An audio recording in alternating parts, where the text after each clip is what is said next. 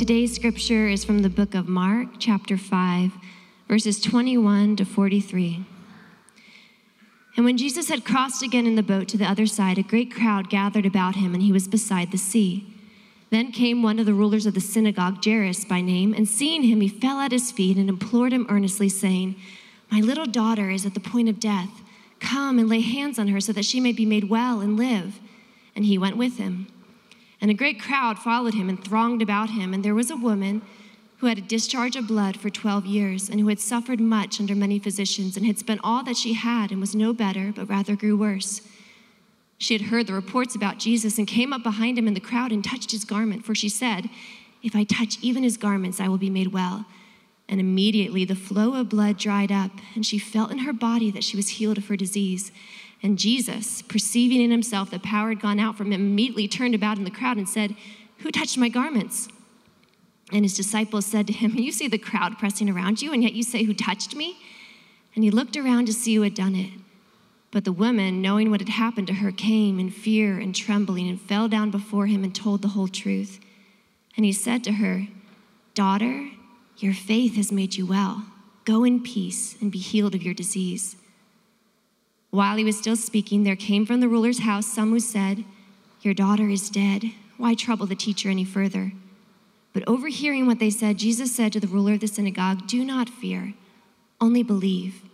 And he followed no one, and he allowed no one to follow him except Peter and James and John, the brother of James.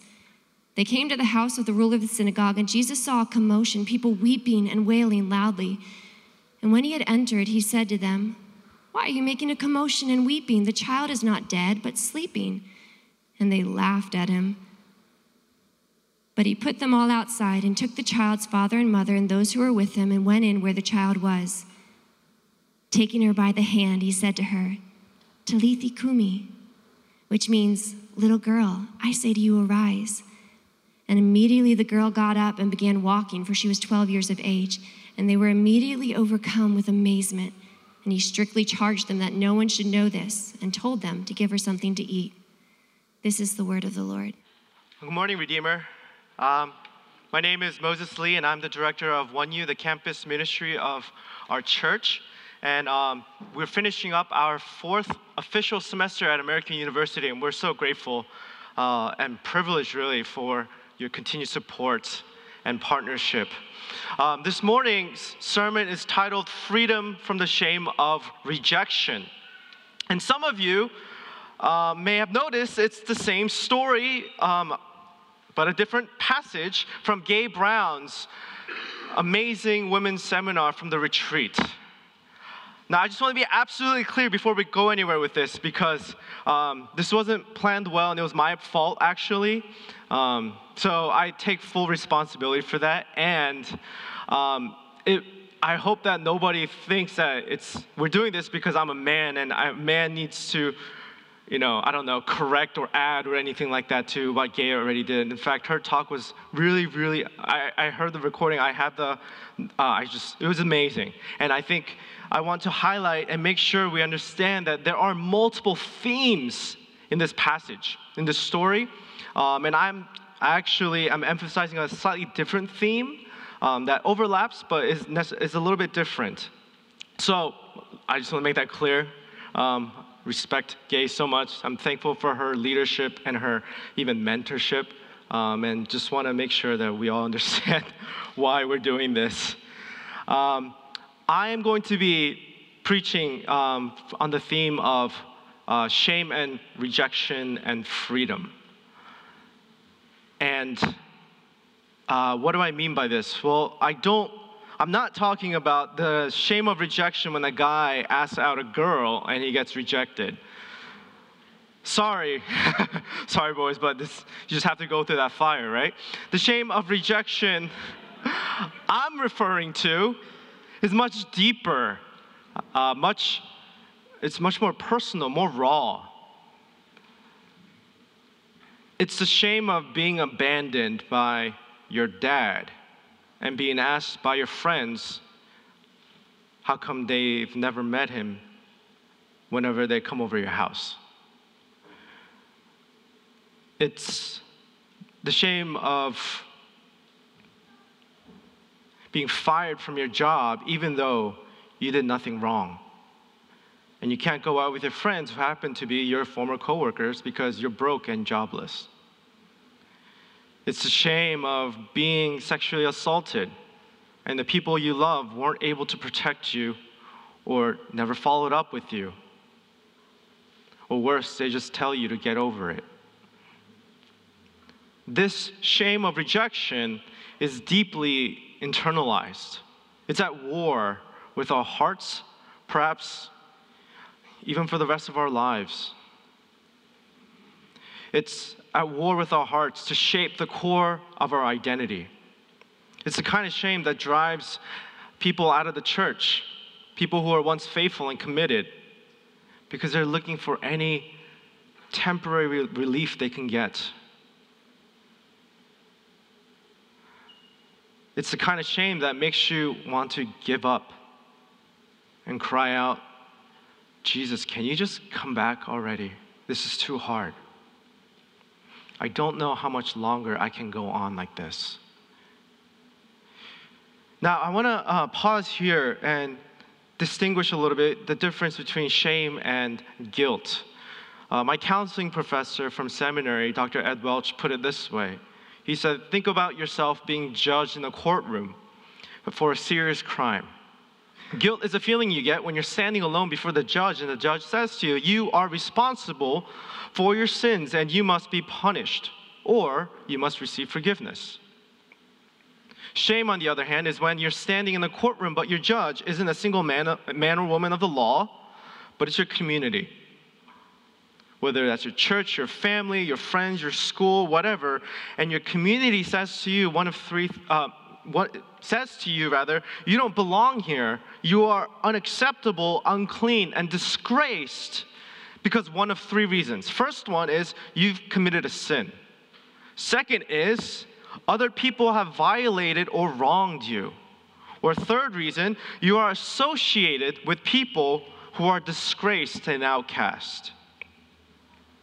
And in this story, we actually see two out of the three. And the context then and structure of this passage is really, really important. Uh, it's slightly different in Mark, and I don't know who, who's right or wrong here, but Mark has a different angle to this.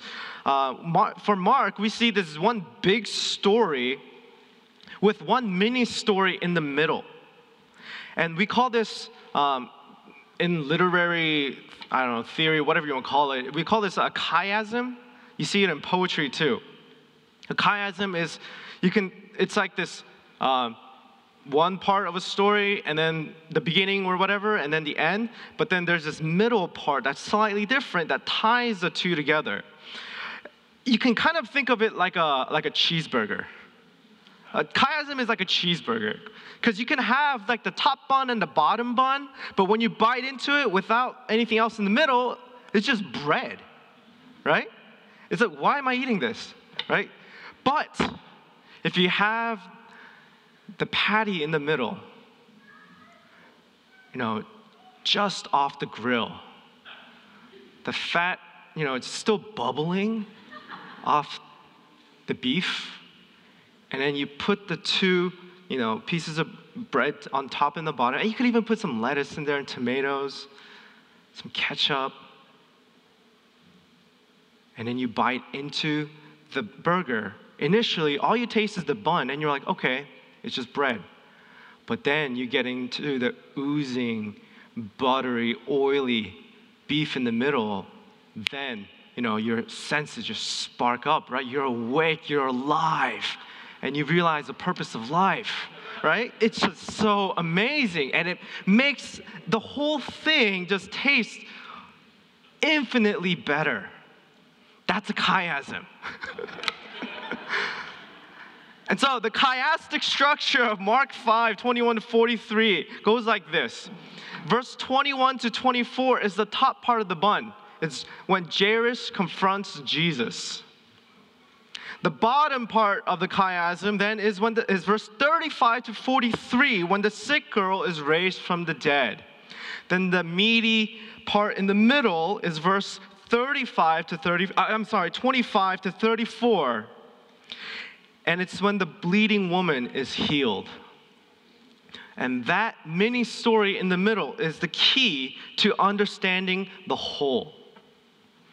And so, in both stories, and we um, are uh, we are told about women who are healed by Jesus. Both women are called daughter by Jesus.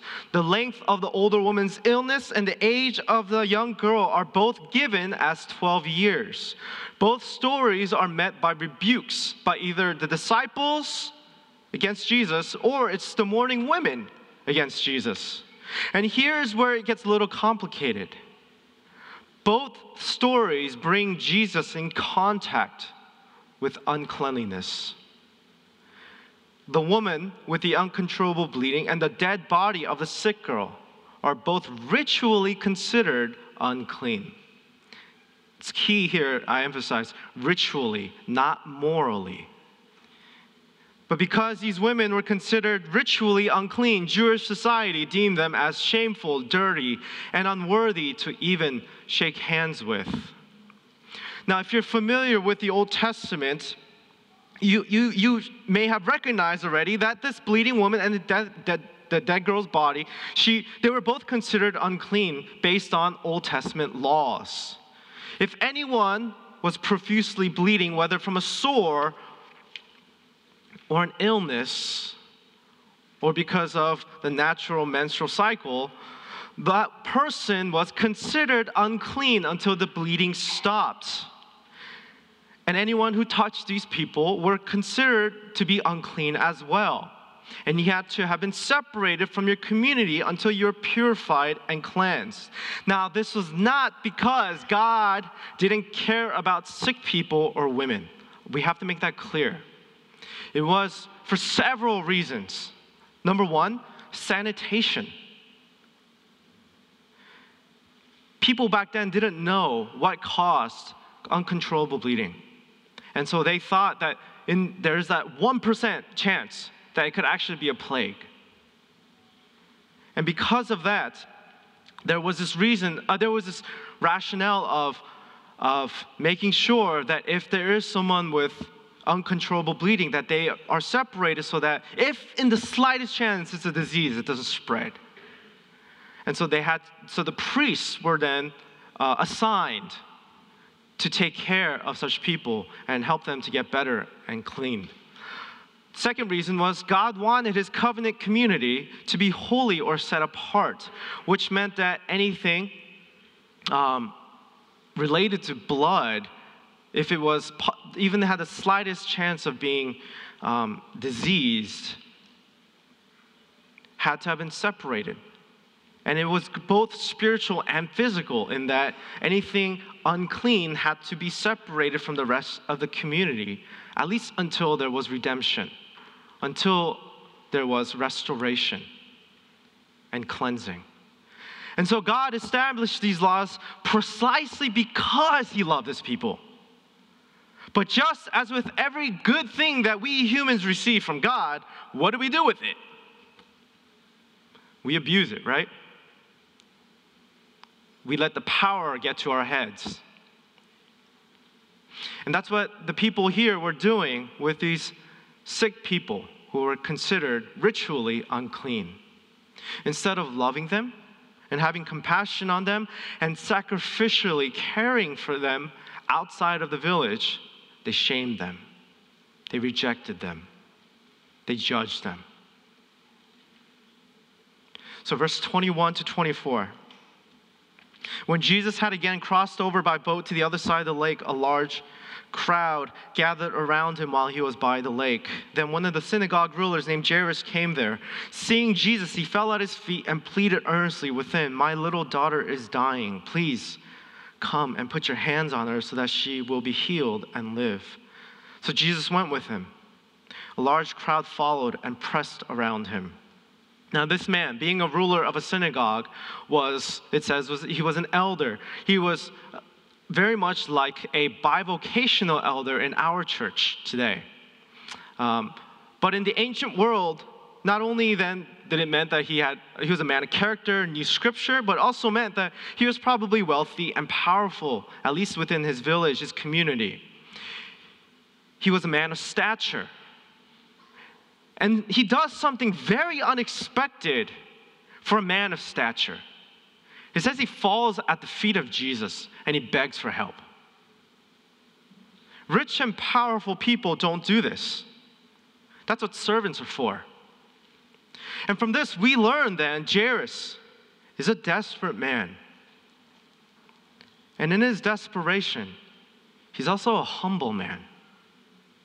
No shameful act, even falling at the feet of a homeless rabbi, a wandering rabbi, is unworthy for him. He is willing, he, is, he sees it as necessary, anything to save his daughter. Why does he do this? Well, it shows then just how much he loves his daughter, how much he believes that Jesus can heal him, uh, heal her. And the awesome thing about Jesus is that he models the same love to us all in this passage. He responds by loving the people so much that he's willing to adjust his schedule and go out of his way to find that one lost sheep, that little girl. And now let's read the meat of the passage. And a woman was there, verse 25, who had been subject to bleeding for 12 years. She had suffered a great deal under the care of many doctors and had spent all that she had. Yet, instead of getting better, she grew worse. When she thought, uh, when she heard about Jesus, she came up behind him in the crowd and touched his cloak because she thought, if I just touch his clothes, I will be healed. Now, when the Bible here says that the woman suffered a great deal, this is this is just one word in Greek, and the original meaning for this word is actually torment or physical suffering combined with shame. Something very close to punishment by others shaming you. We don't have a word for this in English. We don't really, there's a lot of interesting words that, um, that are in Hebrew and Greek that are just infused. Like, just when people say they suffer, there's a, it presupposes that they're suffering because of shame. There, it just happens a lot, but in English, we don't, we don't really have that. And so we just think, oh, she just suffered because she was sick. No, that, uh, not only was her illness physical, rather, it says that she is even suffering physically because of the words of shame she was experiencing.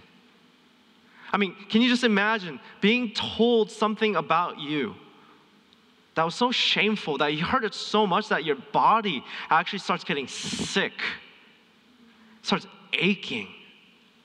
You can't get out of bed.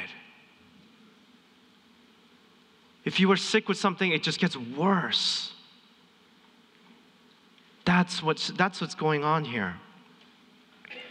Now, I'm a huge fanboy of Dr. Brene Brown. Um, and I really appreciate how she describes the difference between shame and guilt. For her, she says, guilt is when you say, you know, I did something bad, while shame is, I am bad. Shame has this really deep internalized nature to it. And if this bleeding woman suffered because of the shame she experienced by her community, then we can assume then those words that she heard was also internalized. Having spent all her money on medicine and doctors and having only gotten worse, this woman's friends and family probably abandoned her. They were probably burned out. They were exhausted for having to care for her all this time. And just think about how this plays out, right? And just in, in, in, our, in our lives, right? Maybe as her condition got worse, the community began, you know, just started questioning, man, why isn't she getting worse? Uh, why isn't she getting better? And what happens when people start asking that question? It, it devolves into something else. It becomes gossip and even speculation that maybe it wasn't a physical condition. Maybe it's spiritual. Maybe she's cursed by God. Maybe she did something so bad that none of us know about that she's not confessing that God is punishing her for it now. I mean, that's the only explanation, right? How come all these doctors can't figure out what's wrong with her? It must be spiritual. And we see actually this happening with another, with another family whose son is blind. And then the disciples ask, What sins did the parents commit for the son to be born this way? We don't know if that's what happened, but we can certainly assume that as a possibility because that's how shame based cultures work. So as time passed, her friends and family probably told her, I can't be seen around you anymore. People might think I'm unclean too. I'm sorry, but I have to go. Maybe she was a widow, an older woman. And as everyone in her life left, her children may have even told her, I'm sorry, mom, but we can't come by anymore. People are talking. They say God doesn't love you. And anyone who comes near you also gets cursed. You know, it's affecting our job prospects. This, this will be the last time we visit. You know, we, we'll stop by sometime and drop off some food, but we can't be seen around you anymore. As the years went by, they stopped visiting. She had no one left. And every time she walked through the village, people would yell at her if she came too close Stay away from my children. Don't come near me. And following the adults, the children probably taunted her, threw rocks at her, because they might have thought that they were doing God's will by punishing her. This is how self righteous communities you know, treat shameful rejects. It might even be that she learned to live by herself in the hills, coming down occasionally to look for food in the village dump. Her community, living under this snare of sin and shame, rejected her and labeled her as subhuman, unworthy. It sounds crazy, but we all kind of know what that's like. And it's crazier because we actually see the gospel talking about different episodes, different stories of this actually happening. And we think, yeah, I've seen that. I've experienced that. Or at least you imagined it. You know, when you ask people that have been sexually assaulted to describe their feelings, the most common answers are that they are numb, that they feel dirty, and they feel worthless. I was a criminology major at University of Maryland, and I remember just doing this, reading all these case studies after case studies, and hearing about these victims. The first thing they do when they get to the hospital is, where, the first thing they ask is, "Where's a shower?"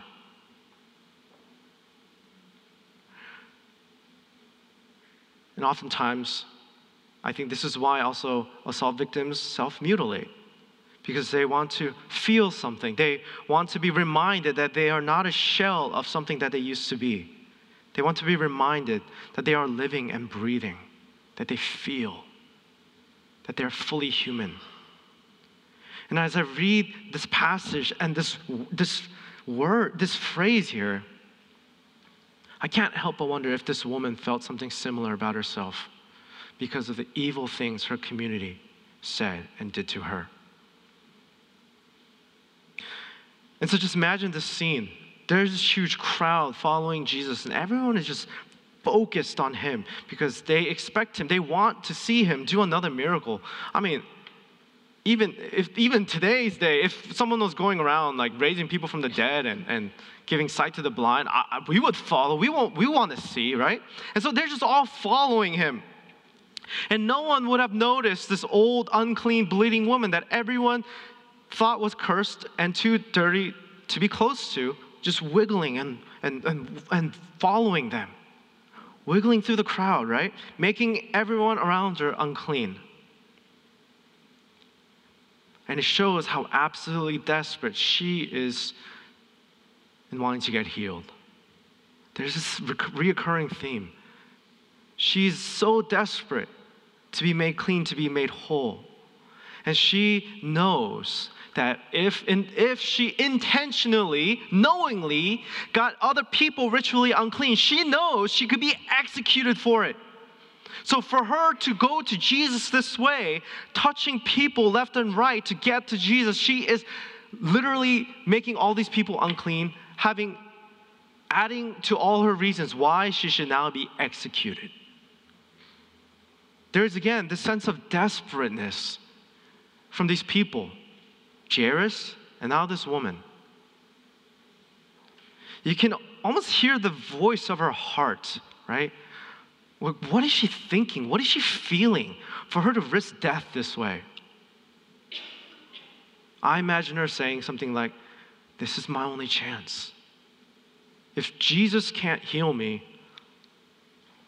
I have no other hope. I have no other reason to live. I, I just imagine her just in tears, really just broken at this thought that if this doesn't work, I'm gonna die anyway. If I just touch his clothes, I'll be healed. This has to work. I just know it.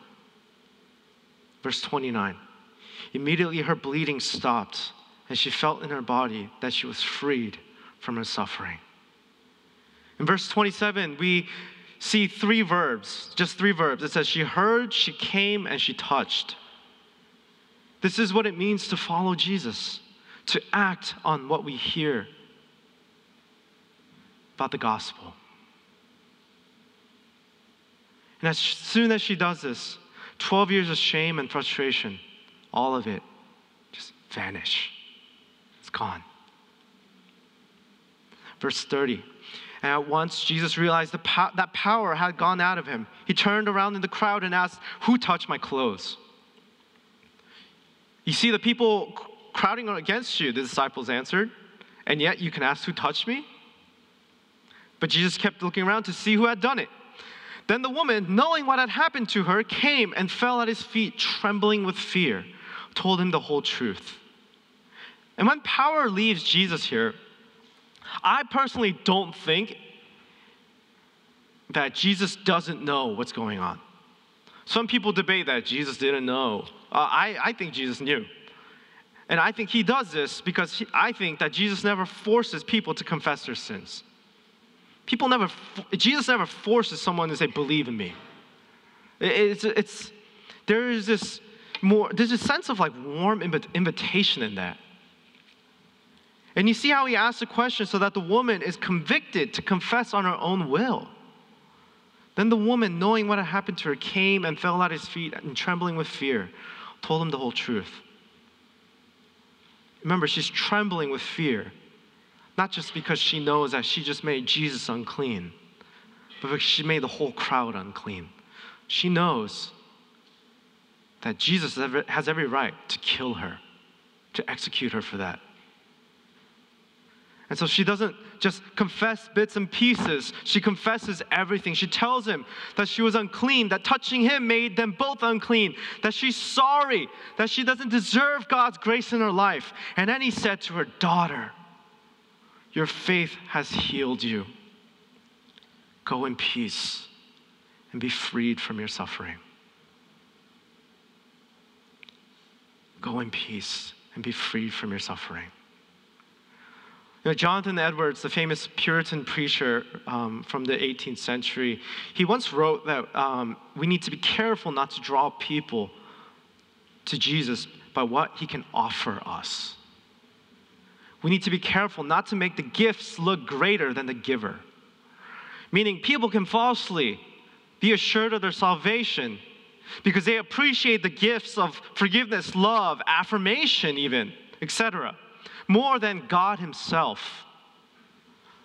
He said, We need to show our people the beauty of Christ and teach them to fall in love with Christ Himself. The gifts are just the benefits the consequences really of following and loving Jesus. So, how do we do this? Well, verse 34, I think, is a wonderful example. Here we see Jesus' character shining, his beauty shines. He's loving, compassionate, patient. He heals us from our uncleanliness. He covers us from our shame. He doesn't take advantage of our insecurities. He reassures us don't worry about what everyone else is thinking about you right now. You're not crazy. You're not dirty. You are healed. You can rest now. Go in peace and live in freedom.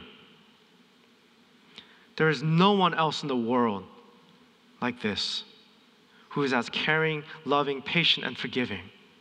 We are Christians not because of the gospel benefits, but because of the gospel hero. We are Christians not because of the gospel benefits, but because of the gospel hero. Verse 35. While Jesus was still speaking, some men came from the house of Jairus, the synagogue ruler. Your daughter is dead, they said. Why bother the teacher anymore? Send him home. Ignoring what they said, Jesus told the synagogue ruler, Don't be afraid, just believe. And he did not let anyone follow him except Peter, James, and John, the brother of James. And so let's look at what Jesus says here in verse 36. He says, Don't be afraid, just believe. Jesus is reminding Jairus now the meat of this story. Remember what I did for that bleeding woman on the way here. Don't be afraid. Just believe. Keep following me. Don't be afraid. Notice that up until now, Jairus' faith was never really shaken, it was really never tested. We know this because he really never questioned this Jesus' ability to heal. He was desperate. He, it showed true demonstration of faith. He even stuck around when the bleeding woman was healed, all because he was motivated to cure his daughter, to find healing for his daughter. But when the object of his love was no more, his faith was shaken. What's the point of staying committed to Christ if my daughter is already dead? What's the point of staying committed to Christ if I no longer have X, Y, and Z? And from this, we learn that what ultimately keeps us motivated to keep going in the midst of trials, to staying committed in following Christ, even when the temptation of shame is knocking at the door of our hearts, is ultimately dependent not on our ability to trust, but on the object of our love itself. What we love and desire most doesn't necessarily give us the strength, but it's the object of what we love and desire most that gives us the strength to face these impossible odds.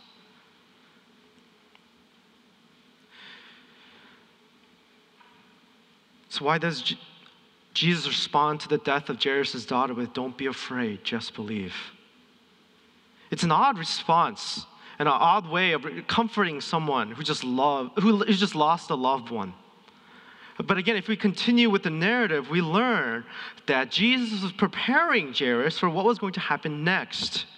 Again, this middle story explains the beginning and the end. Verse 38 to 40. And when they came home to the when they came to the home of the synagogue ruler, Jesus saw a commotion with people crying and wailing loudly. He went in and said to them, "Why all this commotion and wailing? This child is not dead but asleep." But they laughed at him. Stop there. It says they laughed at him.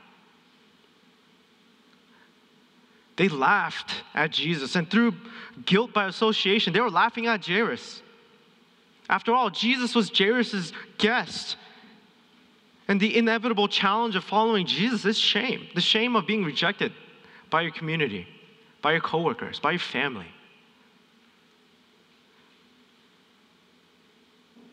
But I want to highlight the simple command do not fear. This is the most repeated command in the Bible. I, I don't know if you recognize this. It's not believe in the Lord your God, it's not love your God, it's not love your neighbor. It's do not fear.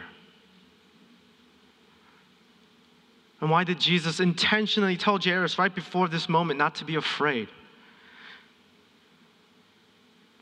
Because to trust in Jesus in the midst of everyone mocking and laughing at us requires tremendous vulnerability.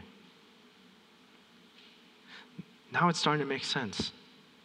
Jairus can hear Jesus' words now in his heart. Don't be afraid, Jairus. Just believe in me. I know how hard it can be to follow me. I know how shameful it must be to be rejected by the people that you're supposed to lead, by the people that you thought were there to support you and care for you. I know how painful that shame must be. But I purposely healed that woman on our way here to show you that your ultimate, your ultimate object of desire, hope, and love should be me, not your daughter. Commit your life to me, and I will show you power that can even raise the dead to life. Do you believe this? I read a conversation um,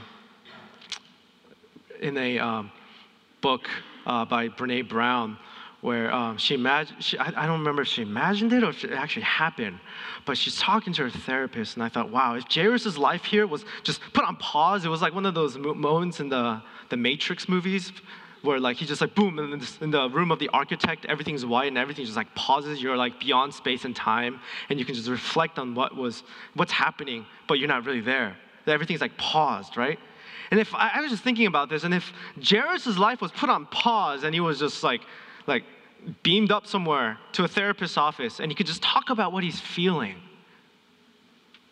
I imagine the conversation having gone something like this. Jairus begins by saying, I hate how vulnerability makes me feel. And his therapist responds, What does it feel like? Like I'm coming out of my skin. Like I need to fix whatever's happening and make it better. And if you can't, then I feel like punching someone in the face. And do you? No, of course not. So what do you do? Well, I clean the house. I eat peanut butter. I blame people. I make everything around me perfect. Control whatever I can. And when do you feel most vulnerable? When I'm scared when I'm in fear,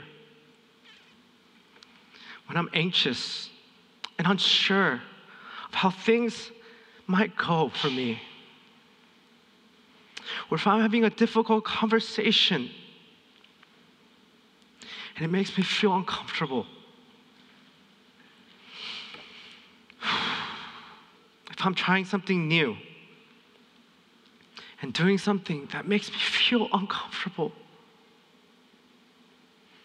I don't know what to do.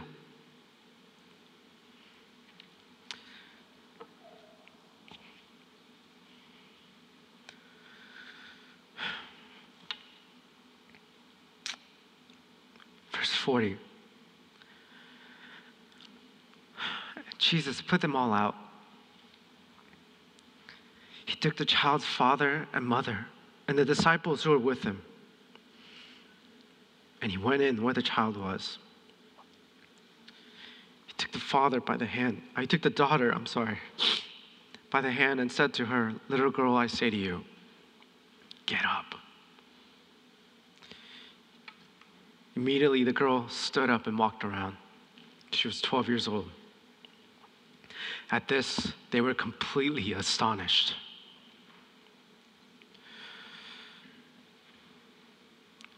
Now, I know how extremely difficult sometimes it is to stop thinking about the pain and fear of shameful rejection. It doesn't seem like that pain will ever go away. It drives us insane. But there is a way to get out of that, that loop, that vortex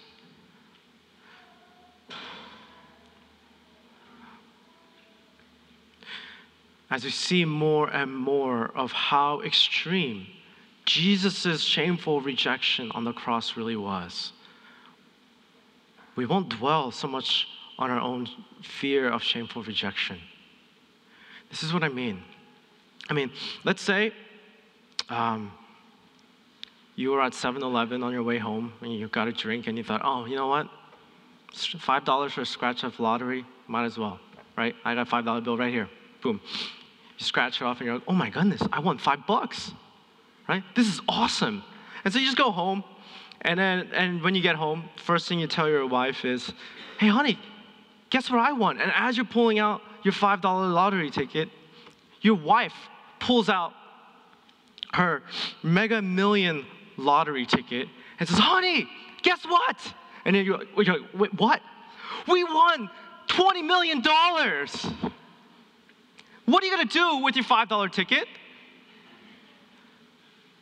You just drop it. You don't, you don't even you don't even remember the past 30 minutes of your life. Like that $5 lottery ticket is just like thrown on the ground and you just run to your wife and you're screaming and so happy, whatever. And like that $5 lottery ticket, you don't even mention to your wife for the rest of your life, right? It's just gone.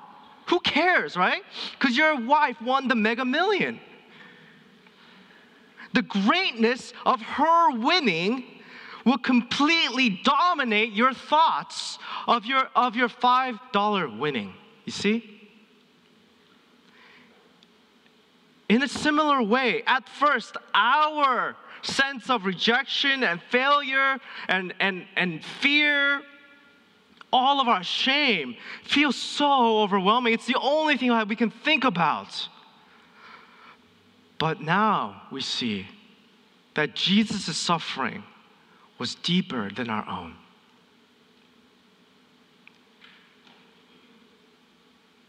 Jesus was made ritually unclean when this woman touched her, when she touched that little girl. She should, he should have been ritually cleansed. That woman should have been punished for knowingly made all these people unclean. What if, what if she was actually, what if she actually had the plague? Right? That's very socially irresponsible of her. But instead of punishing her, he takes on her shame, her uncleanliness. He takes on her punishment. He takes on our punishment. He takes on our uncleanliness. And he dies for them on the cross. And when we watch these movies of Jesus, of the Gospels, you always see Jesus hanging on the cross, and he, has, he always has this towel, you know, around here, right? In, in real life, he would have hung there naked. And we don't show that in the movies because we don't want our sensitive consciences to be tainted or whatever. But in real life, he was there naked, fully exposed to experience shame on a physical and spiritual level on, never seen before. You know, it's one thing to be a little kid, right? And to be caught stealing candy from a candy store, and then the candy store owner or your parents are like, "Oh, you shouldn't have done that. You know, we'll pay for it," and then you get, you know, you get, I don't know, disciplined for it, right? And you feel ashamed for that, and you're like, "Oh man, I should never do that again." But if you're, but if you're like an adult and you do that, right? You can get arrested. Now, you can get fined.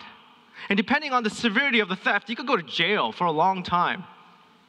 And the shame you experience is that much greater.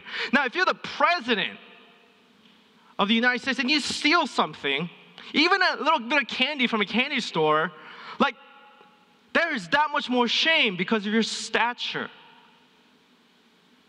because of the way the world, because of who you are. And so, for Jesus, the King of the universe, to experience shame in this way was infinitely more than we could ever imagine because of his stature, because of who he is. And now we see that Jesus' suffering was that much deeper than our own. We are only able to see our own shortcomings and rejection by our friends, our coworkers, our family, but now we see Jesus was rejected by the whole world. And through the cross, we can now experience forgiveness. And this is crucial because forgiveness helps us to take off our masks that we put on because of our shame. Jesus embraced humanity in the fullest sense, showing us there's nothing bad in being human, nothing to be ashamed of in being a person in need of others, nothing to be ashamed of for failing to live up to the standards of the world, nothing to be ashamed of for even failing to live up to God's standards. Jesus' life and death a life, death, and resurrection confirm what authentic humanity is supposed to be, what God intended creation to be. Jesus unmasks and frees us from our enslaved imaginations. And as we grow in our understanding of forgiveness offered to us through the gospel, God will change our hearts so that we can forgive others who have rejected us. Amen? Whether that be our family, our friends, or our church, whoever, as we see how our sins and shame was carried on the cross by Jesus, and that He still forgave us in spite of our sins, our forgiveness frees us to forgive those who have shamed us. Once we realize how powerful the shame, rejection Jesus went through for us was, our fears won't completely disappear. I'll be, you know, uh, let's be honest, right? It'll always sort of be there but it will become less and less significant. It will make a huge difference. Just like that $5 winning versus the $20 million winning. Who cares about the $5, right? And when thoughts of Jesus, uh, uh Jesus' suffering for us and his resurrection dominate our thoughts, our thoughts of shame will seem that much less and less significant. And when thoughts of Jesus grab our attention, our own fear of shameful rejection, shortcomings, and suffering become less controlling. That is why Hebrews 12:2 says, "Fix your eyes on Jesus." Fix your eyes on Jesus, the one who absorbed all the shame in the world and then announced its reign was over. Fix your eyes on Jesus whenever you go, um, whenever, wherever you go, so that we can now begin to bear the shame of others so that they too can see Jesus through us. As we li- live in this tension of freedom and bearing the shame of others, that in that tension is where we experience freedom. That's really key. We think that it's just living in the living in free living in forgiveness, living in cleanliness, whatever. We think, oh, that's freedom. No. On the flip side, we have to be then living with living by bearing the shame of others. As we live in that tension, that both and, we experience freedom. Let's pray.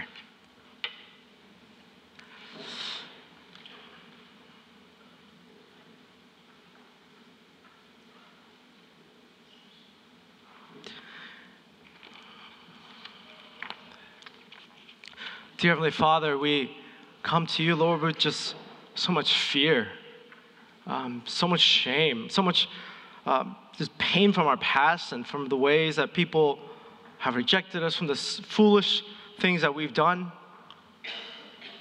or maybe even the maybe we were just stuck in uncontrollable circumstances and, and shame, and we experienced shame as a result. But God, we thank you that your Son came to bear our shame, to bear our sins, to take away our uncleanliness.